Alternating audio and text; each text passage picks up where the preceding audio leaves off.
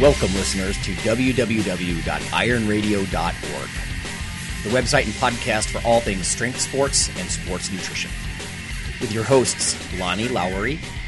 Remember, Phil is like a gnarled old oak tree held together with scar tissue and bone spurs.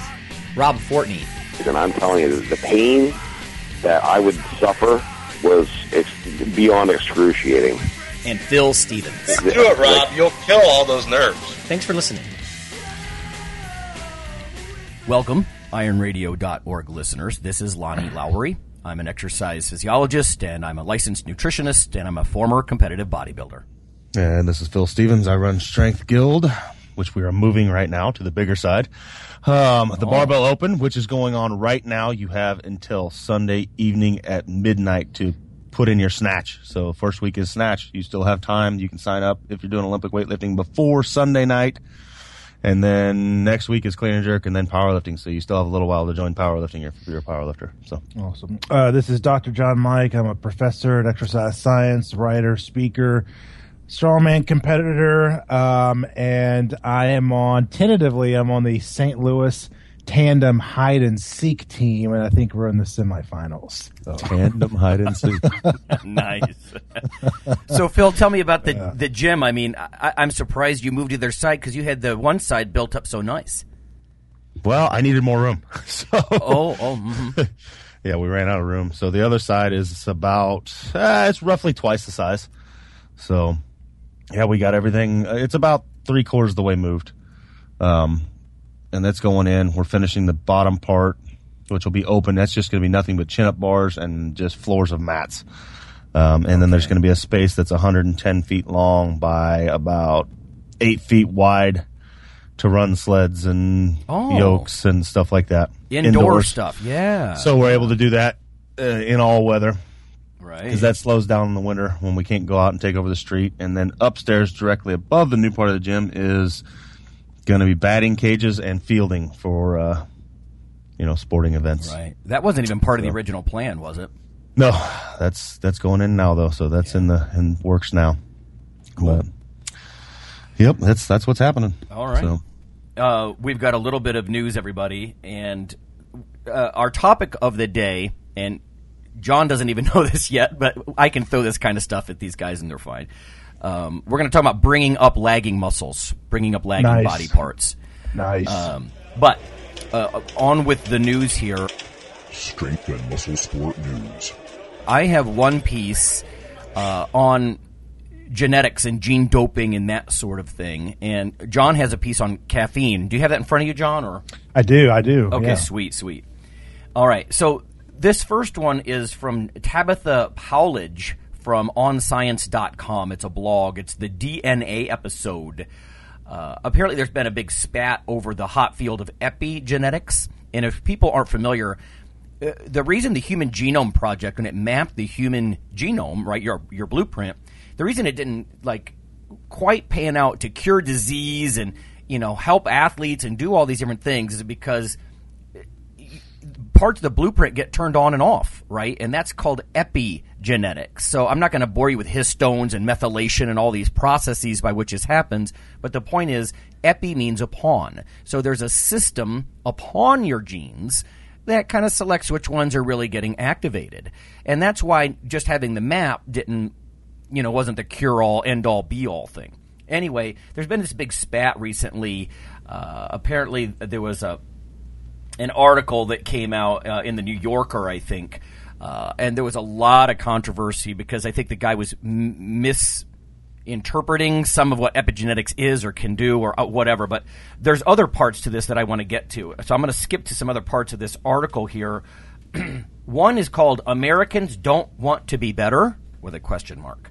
It says the media treatment of the uh, the new Pew study. There's been this new um, survey that most Americans are freaked out by nascent biohacking techniques for human improvement, emphasize people's fears of gene editing uh, and designer babies rather than other possibilities.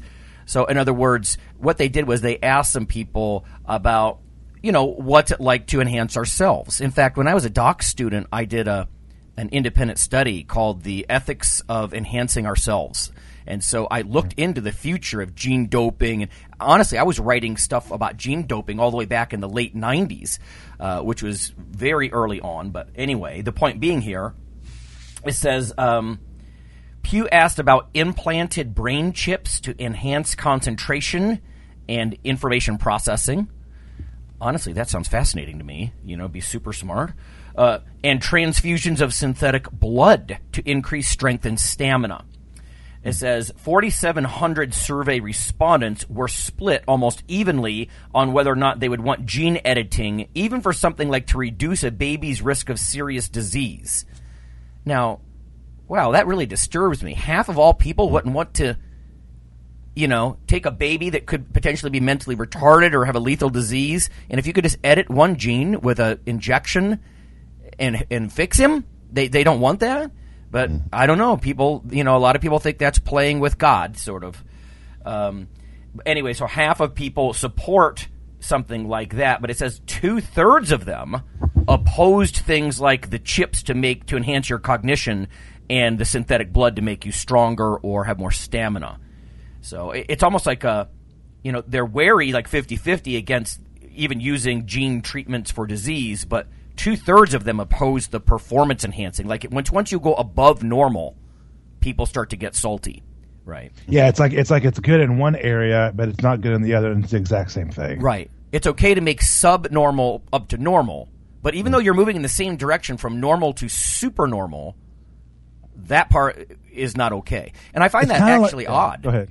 Oh, go yeah, ahead. it's kind of like what they've done over the years uh, with like the IOC and always really changing the uh, testosterone to epitestosterone ratios. Like it used to be years ago. Yep. Yep. Yeah, it used to be like four to one, and then it was like you know, or uh, you know, ten to one and eight to one. And they just keep changing it, and and the reason is is because over time, a lot of our you know biological and genetic variations of testosterone and what we can do you know nutrition wise or even pharmacologically speaking to enhance it like all those things change um, you know and, and how we perform changes so like in one respect they have to change it but it's like okay you know somebody could just be genetically way out of the norm be such an outlier that you know they're forced to change those types of things so you know i can understand it in, in one respect but yeah it's just a lot of it's just politics so.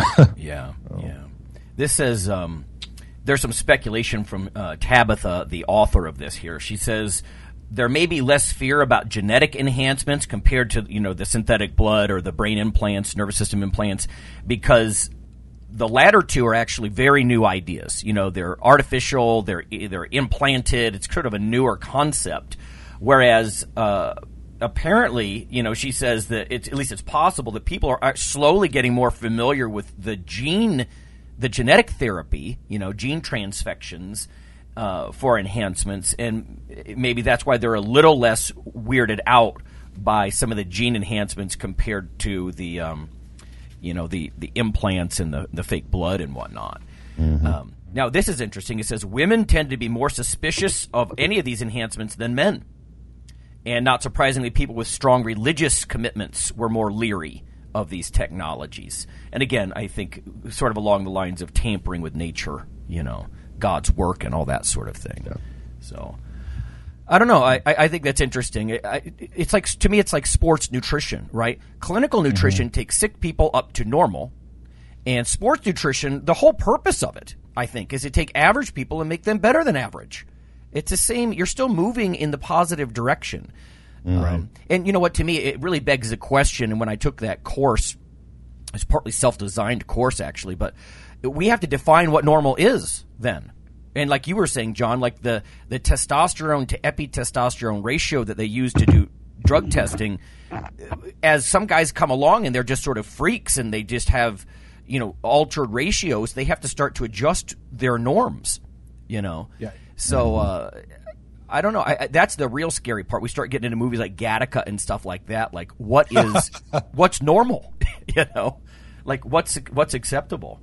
I don't know. And then th- this kind of bleeds into the third portion of this before I uh, turn it over to John here. Gene doping at the upcoming summer Summer Olympics. It says uh, further on this topic. Uh, they talk about this guy John Horgan, who's at I think it's a blog. I'm not sure called Crosscheck. Anyway, examine the question of whether Olympic athletes are using gene doping to enhance their performance. And he goes on to explain that gene doping was a term invented in 2004 by the geneticist Lee Sweeney. Uh, it says athletes got very interested a decade after Sweeney inserted the IGF 1 gene uh, into mice, and their strength went up by as much as 27%. Damn, nice. Can you imagine? Yeah, but that's the thing. Just like you said, Lonnie. I mean, like you you written about it even like in the '90s, but it just takes several years for people to kind of coin the term. Like I remember, um, like in the mid 2000s, actually seeing some of the first review articles on gene doping, and there there's actually quite a few. Like Sports Med has had many really Oh, yeah. excellent review articles on Yep. on gene doping, and some and a, even other higher tier types of journals as well. Well, WADA, the World Yeah. Anti-Doping Agency, they have an annual conference about it that they started a few years ago because they're taking it seriously in order to stay ahead, you know, of, of what's coming down. Now, this guy, uh, the, Tabitha is reporting on what this Horgan guy is saying. He says not to worry. Apparently, we shouldn't worry. Uh, because even after more than 2,000 trials of gene therapy, its track record of success is nearly non existent. Now, I'm not sure I agree with that. There are gene therapy trials right now, and there have been for over a decade. So I'm not saying that it's an explosion of success because they, you know, the guy makes a point in here. If once it gets done safely, um, that's actually going to be a cause for celebration because that means we can actually start to fix some of these diseases. You know, Uh, I mean, if once if athletes are using it effectively to be bigger, stronger, faster, then that means we can start to help a lot of sick people as well. Um, the only thing I'm not sure I agree with is he's saying this it's not really something to be concerned with in the near future, and I think we're farther along than he thinks. Um, That's all. that's all. When I see stuff like glowing mice because they inserted the the luciferase gene into them, you know, um, the firefly butt glowing gene, you know, and and then the mice glow. I mean, that's proof of concept, baby. You know, you can put a gene in there. Um, the, the thing for me is really how localized is this going to be? You know, like could, at one point, because I was reading some stuff that it, it might actually have local effects. Like you have lagging calves, you put a shot in your calf, and boom, big gastroc. you know, uh, but of course the risk would be that uncontrolled protein synthesis would be a nightmare. Cancer, enlarged heart and organs. You know what I mean? It has to be very specific to muscle tissue uh, and maybe temporary. Uh, You know, I don't know how temporary, but That that has been the big poo poo that I've heard about uh, IGF one. Is that it's sure it's a great on signal, but it's an on signal for everything. Um, so Yeah, yeah. is the bad thing. So non localized use, you know, I mean, it could potentially just turn. Oh, you know, you have dormant cancer cells or whatnot. Well, not Right. anymore. No, exactly. They just exactly. got a massive on signal. Yeah. So John, man, are you eating? Are you digging into a bag of something? no, I'm not eating at all. Actually. Okay, so, it sounded like somebody's eating.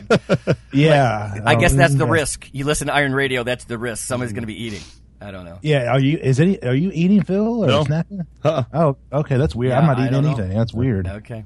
I wish I was eating. You're right. Me too.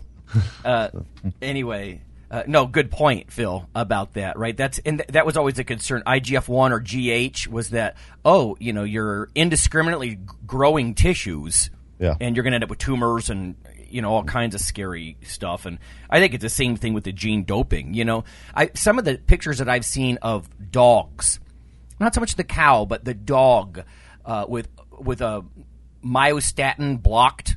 You know, dog. Yeah, you've seen those. It's almost yeah. sad. Like he's he's like a greyhound. He has no body fat and he has ridiculous muscle mass, but so much so that it's hanging off of him like saddlebags.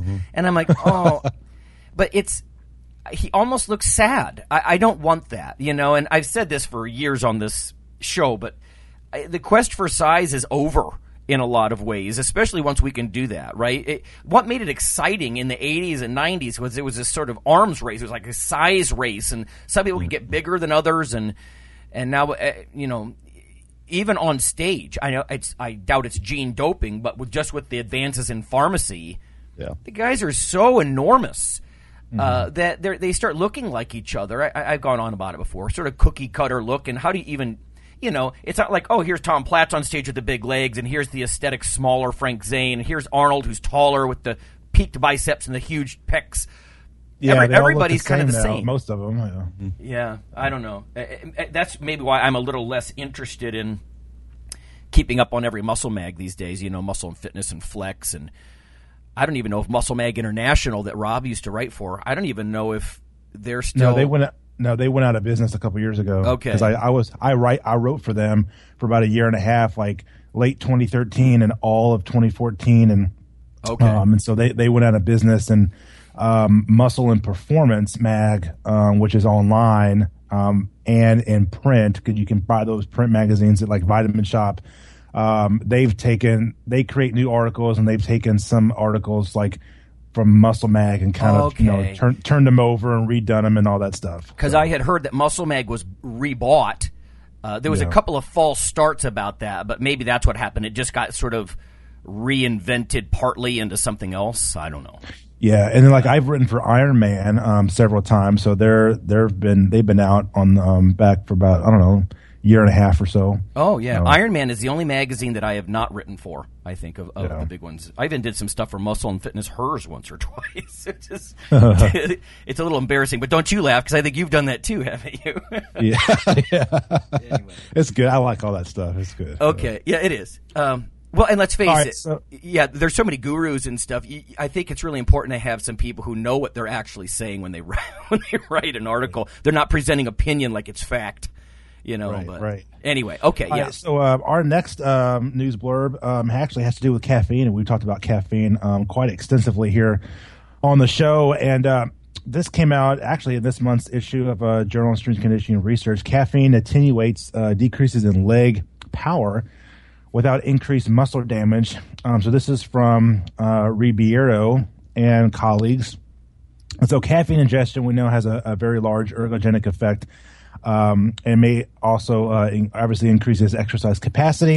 Um, and when you can in- increase the exercise capacity, you can potentially you know train at higher degrees uh, of intensity. So this was a randomized, double-blind, placebo-controlled, and like you know when you just so people understand when you deal um, in research supplements, uh, the best route to go in terms of a, a study and design is randomized, double-blind, placebo-controlled. So, th- so it means that the investigators nor the subjects really know which um, intervention that they get. They don't. Nobody knows if they get a placebo or um, the uh, actual caffeine uh, in and of itself. So they actually. Um, they actually had a low subject count. They had six male handball athletes. We've never heard that one before. Handball athletes. Um, so they did a placebo or caffeine. The caffeine was only six milligrams per kg um, capsules on two different occasions. So 60 minutes after ingestion of the capsules, caffeine levels were evaluated. Uh, they did vertical jumps. Uh, they did four sets of 30 seconds of continuous vertical jumps with 60 seconds of recovery between sets. Blood lactate and creatine kinase, which is a kind of a main indirect marker um, of muscle damage, um, was determined before and after the protocol. They found significant decreases in caffeine levels between uh, significant differences between caffeine levels between the two groups. Caffeine elicited a little over five percent improvement in leg power compared with placebo. That there's sounds no, about uh, right. Yep. yeah, that that's definitely correct. And um, so the caffeine trial displayed higher blood lactates compared compared with the placebo.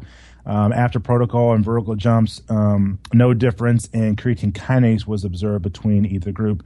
So it indicates that immediate ingestion of ca- caffeine, we're only talking about six milligrams per kg, can reduce levels of muscle fatigue, preserve leg power during the test, um, and increase you know lactate um, responses potentially. So uh, no increase in muscle damage, but an increase at uh, six milligrams of caffeine certainly has an improvements uh, you know on performance, and you can maybe train at high intensity. You know this is. This is the stuff that we've talked about a lot on the show, particularly with you know with you, Lonnie, on all your caffeine research that you've done this study, while it adds value to the literature, is really no surprise, right? I mean, you're not really going to find a lot of uh, studies, wh- however they go about doing it with design, with caffeine, that don't show some type of positive effect, right? Um, And you know, what, and- too? and- It- and- well, let me add this. One one thing is, I don't.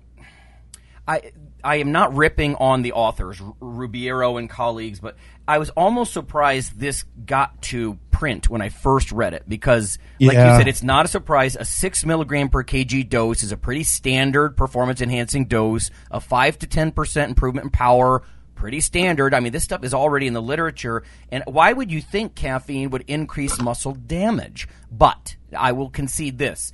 Then I Yeah. thought, but it's true if you routinely use caffeine and you get that super training effect and you, you're balls to the wall five or ten percent more than normal it does stand to reason that maybe you do more damage and you need more recovery because you did more work right Right, but so why are you doing? Why could you?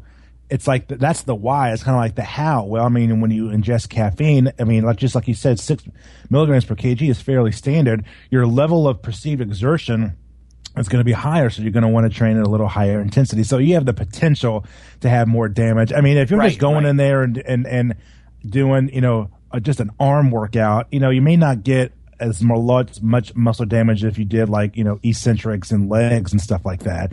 So it's it's certainly you know muscle group and, and kind of upper or lower body dependent. Um, but yeah, it's uh, it's really not, not much of a surprise with that study. But and they only they only had six subjects. Um, you know john i have been seeing that a lot lately. I just reviewed a paper and i can't talk about it yet of course but they had um, three of each gender in the study and that's it. And i'm like you know is not to sound like a statistician uh, policeman here but that's an inadequate sample. I mean i understand sometimes research is expensive or even painful and you can't just run through dozens or hundreds of subjects because you know you always hear that. Like i'll hear clinical people sometimes. I've heard a lot of dietitians say oh the sample size is too small. I'm like you do it. You know there's a lot to this here. But the thing is- but yeah, that's but so small. Are you add you know because you know when you said randomized by the way people that's how pe- that's how researchers get to i can take a smaller sample and it, it- in this case it reflects hopefully all handball players you know in that or my research all you know barbell trainers is because if you do it if you the the idea of randomization is that it's randomly plucked from the population of interest like a handball player or a lifter and that helps make it you know a valid representation of the whole target population right? That's why it's randomized like that. But at the same time i don't know. I just I, I would always be worried. In fact a lot of times i stop at the abstract level. I present a poster and just move on because i'm like you know we had a grand total of like you know less than a dozen people in this little pilot study and uh, it could be sampling error. You know you could have an unfortunate string of events that make something look like it's happening but you could have a couple of freaks on your hands to put it bluntly. I don't know. Yeah, and well, I don't. I'm trying to figure out why they had such a low subject pool when caffeine has such a significant and positive ergogenic effect. It's like you would. It's like people would almost be, you know, uh, uh, trampling over each other Oh, to yeah. be in the study when they can use caffeine. and you know? low risk even Uh, low risk right high performance low risk output yeah i don't know interesting Anyway, anyhow, but uh, Well, you know, it is So, a good point. It- It's a good point. Like, I doubt Phil and you guys at your gym. I doubt that you think, oh, well, we're caffeinated, so we put in five percent more work, so we have to do something different with our recovery because we might have more muscle damage. Mm-hmm. It doesn't sound like it's very rubber hits the road practical, maybe, but anyway, yeah, it's still cool though. I mean, uh, coffee and caffeine now not caffeine per se but coffee has a lot of antioxidants and other things that would actually help with muscle recovery. That's one of the reasons i've really moved more toward coffee. You know i had an old uh, mentor. She's like lowery why don't you do some of these you know military caffeine gums that are much stronger than the commercial regular commercial gums or straight anhydrous caffeine. Do something more potent. I'm like because coffee's not just liquid caffeine it coffee's not boring as long as you get some well you know like the the stuff that's naturally high in caffeine feel like that stuff that you're selling now. Yeah. you know that's that'll kick your ass. Yeah. and it's not just the caffeine. Yes that's the main player. But still i mean uh, yeah when you take a caffeine pill it makes you temporarily mildly insulin resistant and that doesn't help your muscle recovery you know. But coffee at least not acutely but in the long haul it seems to improve like glucose you know carbohydrate deposition into your muscles and all that kind of stuff so. Anyway. All right, fellas, let's go to break. When we come back, we're going to talk about bringing up lagging body parts.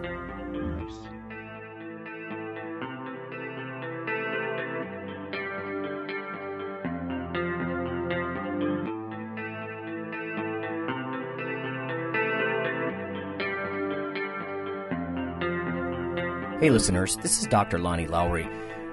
If you've ever had anyone critique you uh, on your protein intake as part of your weightlifting lifestyle, oh, you poor meathead, all that extra protein is going to rot your kidneys or weaken your bones or dehydrate you or give you gout or who knows what. Uh, there is a book available. You could simply Google CRC Press and Lowery. And what I've done is reach out to experts all over the world and create a book, a single compendium that you can hold up and say, This is why I consume extra protein. This can be very valuable when you're um, being quote unquote educated uh, by various professionals on the topic. Uh, there's enormous amount of literature in this book on the safety, uh, the effectiveness, how protein works in cells, the history of protein and weight trainers, uh, much more.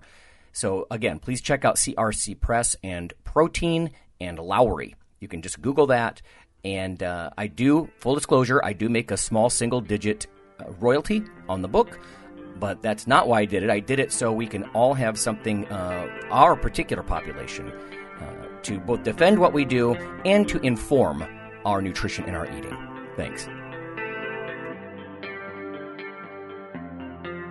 Hi, this is Dr. Lonnie Lowery, and on behalf of Phil and Rob, I'd just like to let listeners know that if you love us or you hate us, we'd like you to leave a comment or perhaps vote for us on iTunes. It helps us out quite a bit on the popularity side of things.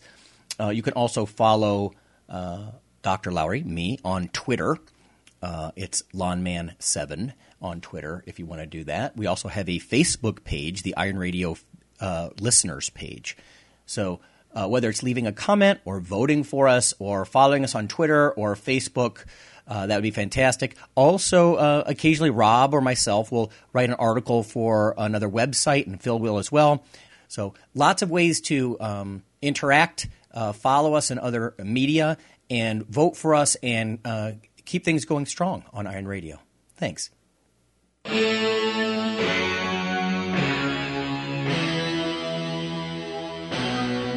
Like your weekly fix of Iron Radio? In addition to being a popular institute on iTunes, we are also on email. Simply go to www.ironradio.org and sign up for the voluntary email. You'll get a once per week email, no more. That's little more than the show notes and a link to the audio. So go for it.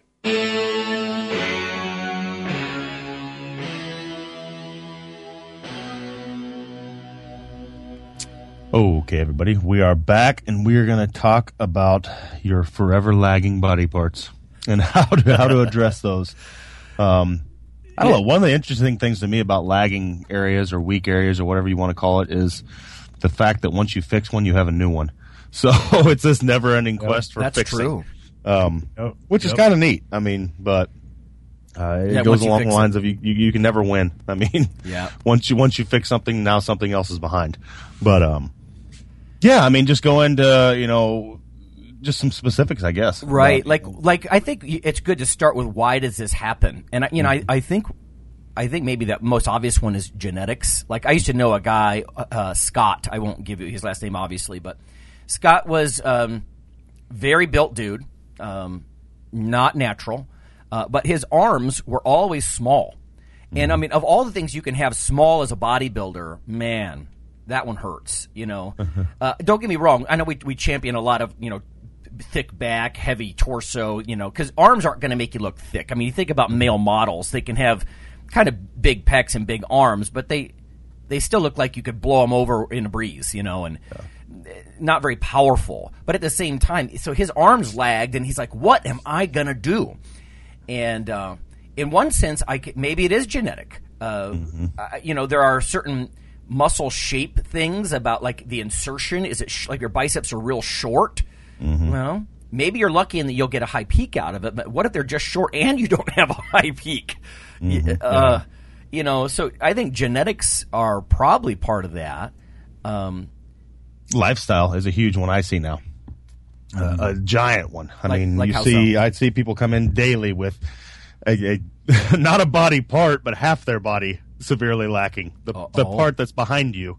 you Oh, no doubt, And right, yeah. from from daily life, from so much sitting and being at computers, so they're they're severely internally rotated. They've got really strong quads, weak glutes, weak hamstrings, um, a weak back in general. So Yeah, they see Yeah, their you pecs. look at- yeah, so they you they look at train 'em. yeah you look at yeah great points you look at all the uh just the conglomerates of just like in the in advertising and marketing the millions of dollars that goes that go into advertising and, and uh, you know about low back pain. And i'm not saying low back pain does not exist. Of course it exists. And it's certainly multi-layered.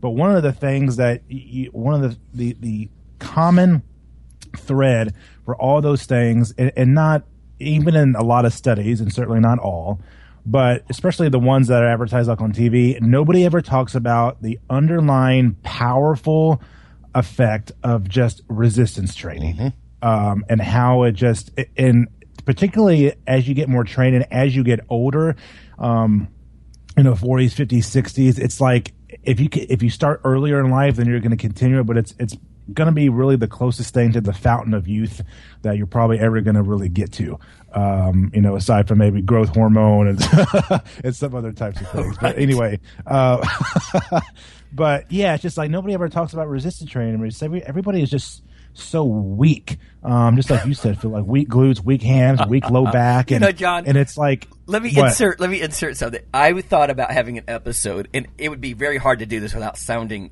arrogant. I mean, all of us, but having an episode about how average weakness can motivate you. You know, it's like being Yeah. motivated by. You know, sometimes you see somebody in the gym, you're like, "Oh my god, I I, I got to go train back because he's so so weak." You know, it, I, I don't know. It's just like I said, it sounds terrible. It's a good thing we're perfect, right? But and I say that tongue in cheek. Uh, but yeah, sometimes you're almost motivated by that. Like people, yeah, they they you know, like you walk around and you see a a man or a woman's leg, and it's so soft and sort of um, cellulite looking, like you could poke your finger in up to the second knuckle. There's no muscle tone at all, and in a way that's bizarrely motivating to me. And I, anyway, I- sorry for the sidebar, but I thought maybe we'll do a show on that at some point because that can almost disgust you to the point that you get pissed off and go in the gym so you don't end up like that. Yeah. I don't know. Anyway, Uh, speaking of like we were talking about, uh, you know, working on our weaknesses, and we're gonna I'm gonna hit up some stuff here in a second. But um, Mike Nelson, who's another co-host, you know, for this show, he sent he sent out a little email um, to some of us, and uh, he said one of his students said that they were going to go increase the athlete's posterior delt power as the main focus of the program by doing lateral raises. Send him to oh, Phil or, or you. oh, yeah, you guys uh, need to sit oh, these guys man. down. yeah. oh I'm damn. just- um, I don't know. Yeah. But anyway, uh, yeah, I think it depends on what types of people that you're working with. You know, with for older individuals, and some people just need to increase like total body strength. I think what I think one of the better approaches to do is to kind of start globally and you know work the fundamental movement patterns and see what you know do some type of an assessment and see where they're weak at first. And it usually gives you a pretty good indicator of where you may need to start in, in some of their programs. Exactly, um, yeah. some some people just can't squat. And you know i've worked with a lot of people and a lot of people just i mean still to this day even some athletes and i have no idea i still can't explain this like I don't understand how people just do not know how to fucking box squat and actually just like sit back with their hips Right. and really just extend back because Phil, you know this too. Most people squat to a box. They don't box squat and they're two different things, but they use them interchangeably. Um, and it's just it's it's mind boggling. So I think you know starting off with assessments and, and just doing just fundamental you know body weight movements. I mean, if you can't have if you can't body weight squat, you know, then you need to go to you know regress it back and just do like assisted squats, like with a TRX or goblet squat or something like that. Um, but so it just depends on what people's goals are. But I think some of the top areas for weakness of most people, and we just touched on this glutes, hammies, low back. Um, and I think a really good thing to do, and I talk to a lot of lifters um, about this, and I do this myself. I do about a two to one, sometimes a three to one um, ratio of back or Mm-hmm. posterior work to, anterior. anterior. work, and I do anywhere from about 200 to 250 reps a week just with back work alone. Yeah. Um, Yeah, and, feels like you know, too. so yeah, it's just you, you need to do two to one or maybe three to one ratio of a posterior to anterior work. I agree. I mean, that's what we do. You know, if, if we're doing any kind of pressing, we usually do about double that in rows. And you're not talking matching intensity to intensity, you know, but volume. you know, Yes, Generally, right, we get a lot of volume in for the back, and then just weak areas in general. If somebody has a weak area, it's just add a little more in consistently over time for that area. You know, everybody wants to. I need to fix it in four days. Well, that's not going to happen. You know, over the next six months, let's say you have freaking, I don't know, lagging calves. That's a usual one for people. Try doing some calf work a little bit every day. I just posted it. Yeah, I just posted about that yesterday on uh, on my Instagram, and um, most people say a lot of people say, well, you know, my calves aren't big. I don't have genetically big calves, or my calves don't grow. It's because they're not they're not um, focusing on greater times under tension, and they're not manipulating like the upper and lower lower portion of of, of the rep.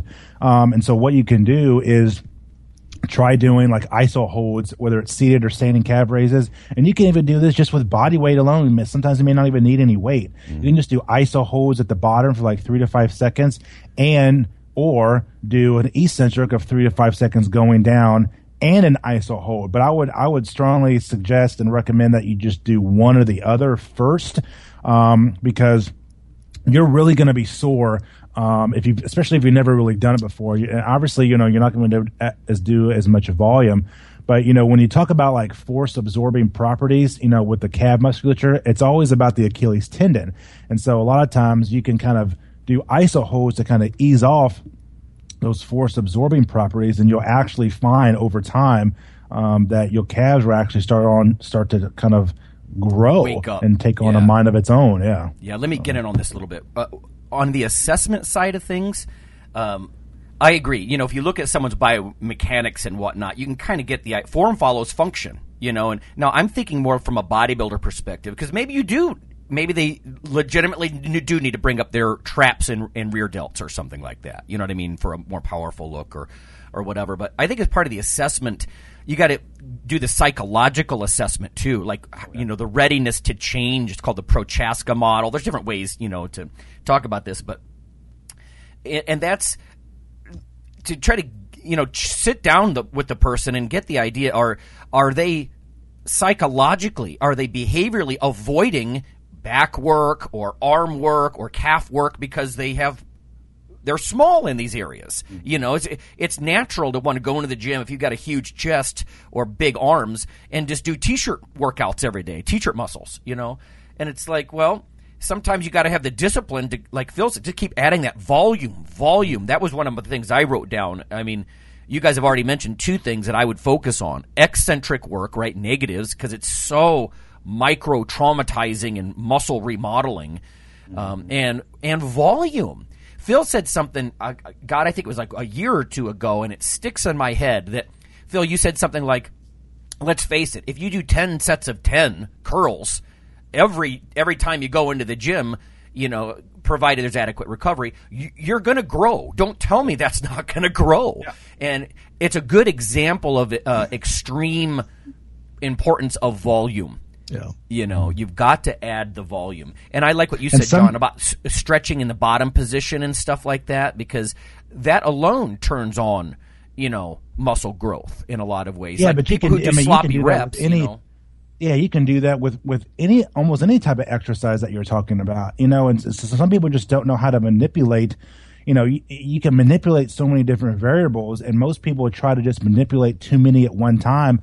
Do like one or two, or maybe different areas of the body, or just maybe even just try just try the same exercise but manipulate different parts of the range of motion. Right, I mean, you'd be surprised like how difficult it is. I mean, even something like with like lat pull downs or neutral grip or narrow grip, you know, like hold at the top you know, for a second or hold at the bottom for like a, you know, a second or two count. I mean, you'd be shocked at what that actually really does. Well, for me, it's like uh, mind in the muscle. You know, like when Yeah, I'm exactly. doing calf work, I naturally do that. I'll bounce in the bottom. We've talked about that before. Watch old Tom Platz videos, how he's squeezing it mid range or at the top or, or bouncing in the bottom. And you're right. I mean, whether it's eccentrics or some isometric squeezes or even rep speed. I read a paper years ago that stuck in my mind about the activation of like the biceps versus like the brachialis or brachioradialis in a, I think it was in a, like a preacher curl or a Scott curl. Uh, I don't remember the specifics, but the point was different cadence, different speed of contraction seemed to cause the EMG, you know, the activation to be different. And so e- there's even, you know, variations in speed. So I think various angles, different speeds, all this stuff is is very handy. And I think any good coach is going to give you that variety, right? Just like variety is a principle in nutrition, I think it's a principle in in lifting too. Oh yeah, yeah. you go. To, I was going to go back to the assessment thing. I mean, we can't avoid the fact that we have a lot of people come in and they're like, I have this, this or that weak area, and they're just weak. You know, Yeah, when, yeah. when you're just not in shape, you don't have a weak area. You know, and there's there's that whole group of people, which probably sadly is about 85 percent of the population. That's at a good point. They They jump just they need jump to, to a they- freaking move. They don't need to do right? concentration curls. They need to move their whole damn body. right, right. No, that's funny. They they jump to oh, I have a lagging body part. No, Yeah. you are lagging. You are Yes. globally, like John said, globally you lag.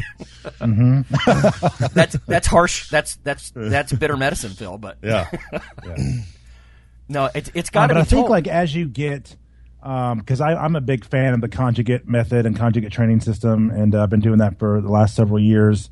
And I think as you become more trained, um, and and that's somewhat arbitrary. I mean, you could be you could be training for you know 10 12 15 years and really not be highly trained so That's but when you're really highly trained I think you have to do more variation over a, a more frequent period of time. Like within week, bi-weekly, even over the course of a three to four week training cycle, you need more variation. And I'm not saying that you have to do a different exercise for every day that you go into the gym. I'm not saying that. I'm saying the, the variation in terms of really more of the assistance exercises.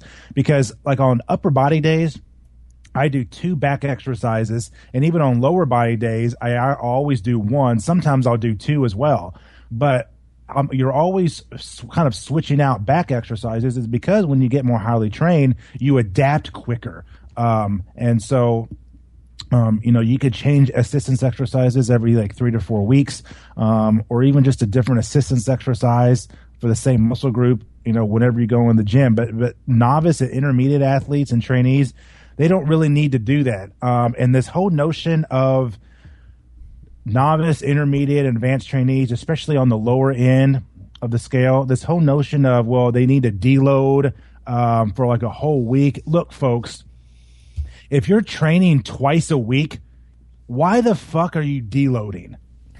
Okay? like you don't need to do that. You have like five other days in the week where you have recovery. Um, so, you know, even if you train like four days a week, you still have three other days of recovery. Now, a lot of that is very detailed and it's customized, you know, to the person depending on like what they're doing. It is, yeah, But yeah. yeah, yeah. I mean, if you're training twice a week and you're somebody who likes to, you know, get in and get out within 45 minutes to an hour because you have to go to work and you have families and got kids, like there's no reason to really deload. Um, you know, at all, especially if it's like maybe two three days a week. But, you know, you get into the upper echelons of, you know, five, six, seven days a week, especially if you're on the top collegiate or maybe, you know, Olympic lifting platform, um, you know, Olympic athletes, then yes, you know, you need to have, you know, planned, um, you know, obviously recovery days, but even just kind of like a, a purposeful, like overreaching so you can kind of really get into super compensation. I know that's a different topic, but, um, you know, the whole notion of like, you know, deloading, like I don't really take weeks off anymore unless I'm on, you know, vacation, uh, where there's not much of a gym or something like that, or, you know, coming off of a contest. Um, even though I train like four days a week, I still have three other days of recovery. But, okay, if I do take a deload, I still train maybe three days a week, but the volume and intensity is about half of what it was. So this to, Uh, to pull this so- back to lagging body parts, that's Yeah. it's like what like Phil was saying in you too that globally you're just undertrained. You hmm. know, it, it, it, it's one thing to fuss about oh I, I I'm weak in this or that, but you're right. If you're and I know what you're saying, not training a body part twice a week, but just going in period twice a week, mm-hmm. and then you're fussing about weak body parts. Mm-hmm. You know, you are not at a frequency level yet, a volume level to even think, I think, probably about targeting. So, I mean, unless you have an injury, or but I, I'm just thinking more along the lines of visually weak, you know, visually lagging in size, or mm-hmm. or what are you doing? You know, you- you're just not you're not lifting enough. The volume requirement isn't there, and you know what? You might Yeah. have to put in more volume for that That's what I was genetically stubborn say. group, right? Yeah, that's what I was going to say. Like, because Phil talked about volume, and it's like, well, if you if you have a lagging or weak muscle group, it's it's likely, and the odds are you got to do even more volume, especially on the front end, or even to maintain a higher volume for those lagging and weak body parts or areas. You know, to to really kind of step up their game in a sense, to really have performance increases kind of across the board, right? Um, so a lot of times you have to do more volume up front, and some people feel like they have to if they're doing three sets with something well they got to push it up to like 15 i'm like no you know just double it maybe or even just add a set or two Yeah. You know Yeah, like that's if it's three well then do five well then then do five sets for several weeks you know and then go up to maybe six or even if you want to go to 12 you know sets then you can break it up throughout the week you know so it's just there's there's multiple ways to really do it Yeah, that's like I mean, people are well, people are stupid. You know, I mean, flat out. It's like the people that come in, they're like, "Man, my squat sucks. I squat one day a week, this and that. So I'm going to try squatting seven days a week." Oh, you're going to go from one day to seven? right. Let's let's try two. You know? Yeah. And then we can go from there. Everybody wants, and it's just like when people go on a diet. You know, they go from eating Twinkies and hoes to nothing but broccoli and chicken breasts. It's like there's steps in between. right. Right. you know, let's try Absolutely. that. Let's try something maintainable. Right. And okay, let's see what you get. I mean, this is where I definitely fall in line with with, with Wendler's attitude. It's like I want to do as little as I can to get the maximum benefit. You know, I mean that's just smart. Find out the minimum you can get away with to still make progress to your goals, and then do that forever.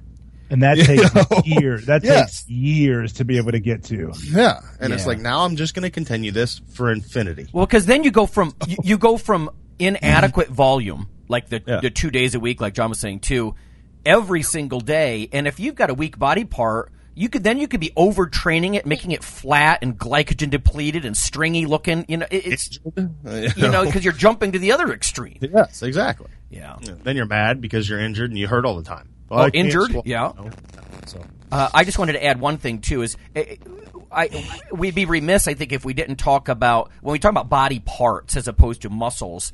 Some body parts are very complex, and some just aren't as much. And like when you guys mentioned back, like so the biggest muscles on your upper body are in your back, lats, traps, and they have multiple origins and insertion kind of points. And when you look at that, and so it really begs for variety, accessory work. You know, um, I would encourage listeners to go back and look for the episode with Jose Antonio. Uh, gosh, more than a year ago, and he was talking about how you activate satellite cells. You know, baby, you know, uh, muscle cells that wake up, stem cells that wake up and help change the the size or maybe maybe even the shape of a muscle a little bit by hitting it from different angles and that kind of stuff. But I just wanted to throw that out there, right? Your biceps is a pretty straightforward, you know, um, talk about muscle architecture like for a second because you said some muscles are very simple right in their architecture and their insertion points and then you have a muscle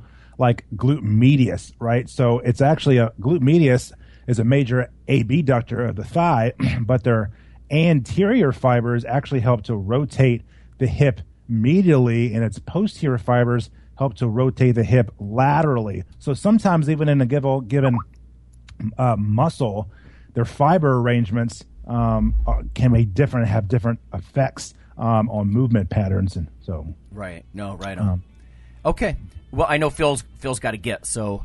Uh, no, that's good stuff. There's a lot to chew on, but I think some of the advice that you guys said about pick one of these things and do it for several months at least instead of trying to get too fancy with different cadence, you know, isometric, eccentric, more volume, more frequency, you know, um, pick something and kind of latch onto that and see if you can't get some changes. Yeah, and um, as before we wrap up, the uh, Rio 2000 Summer uh, Summer 16 Olympic ceremony was last night, and it's going on for the next 17 days. So if you need some inspiration and how to increase your gains and slowness in life, then look no further to the Olympics. Yeah. Sounds And good. the, Rush, and the Russians aren't there. right? No, Hey, that's uh, right. Some of, some of them are, but a lot Yeah. of them. Are. Yeah. So, all right, guys. Until next week. All right, see ya.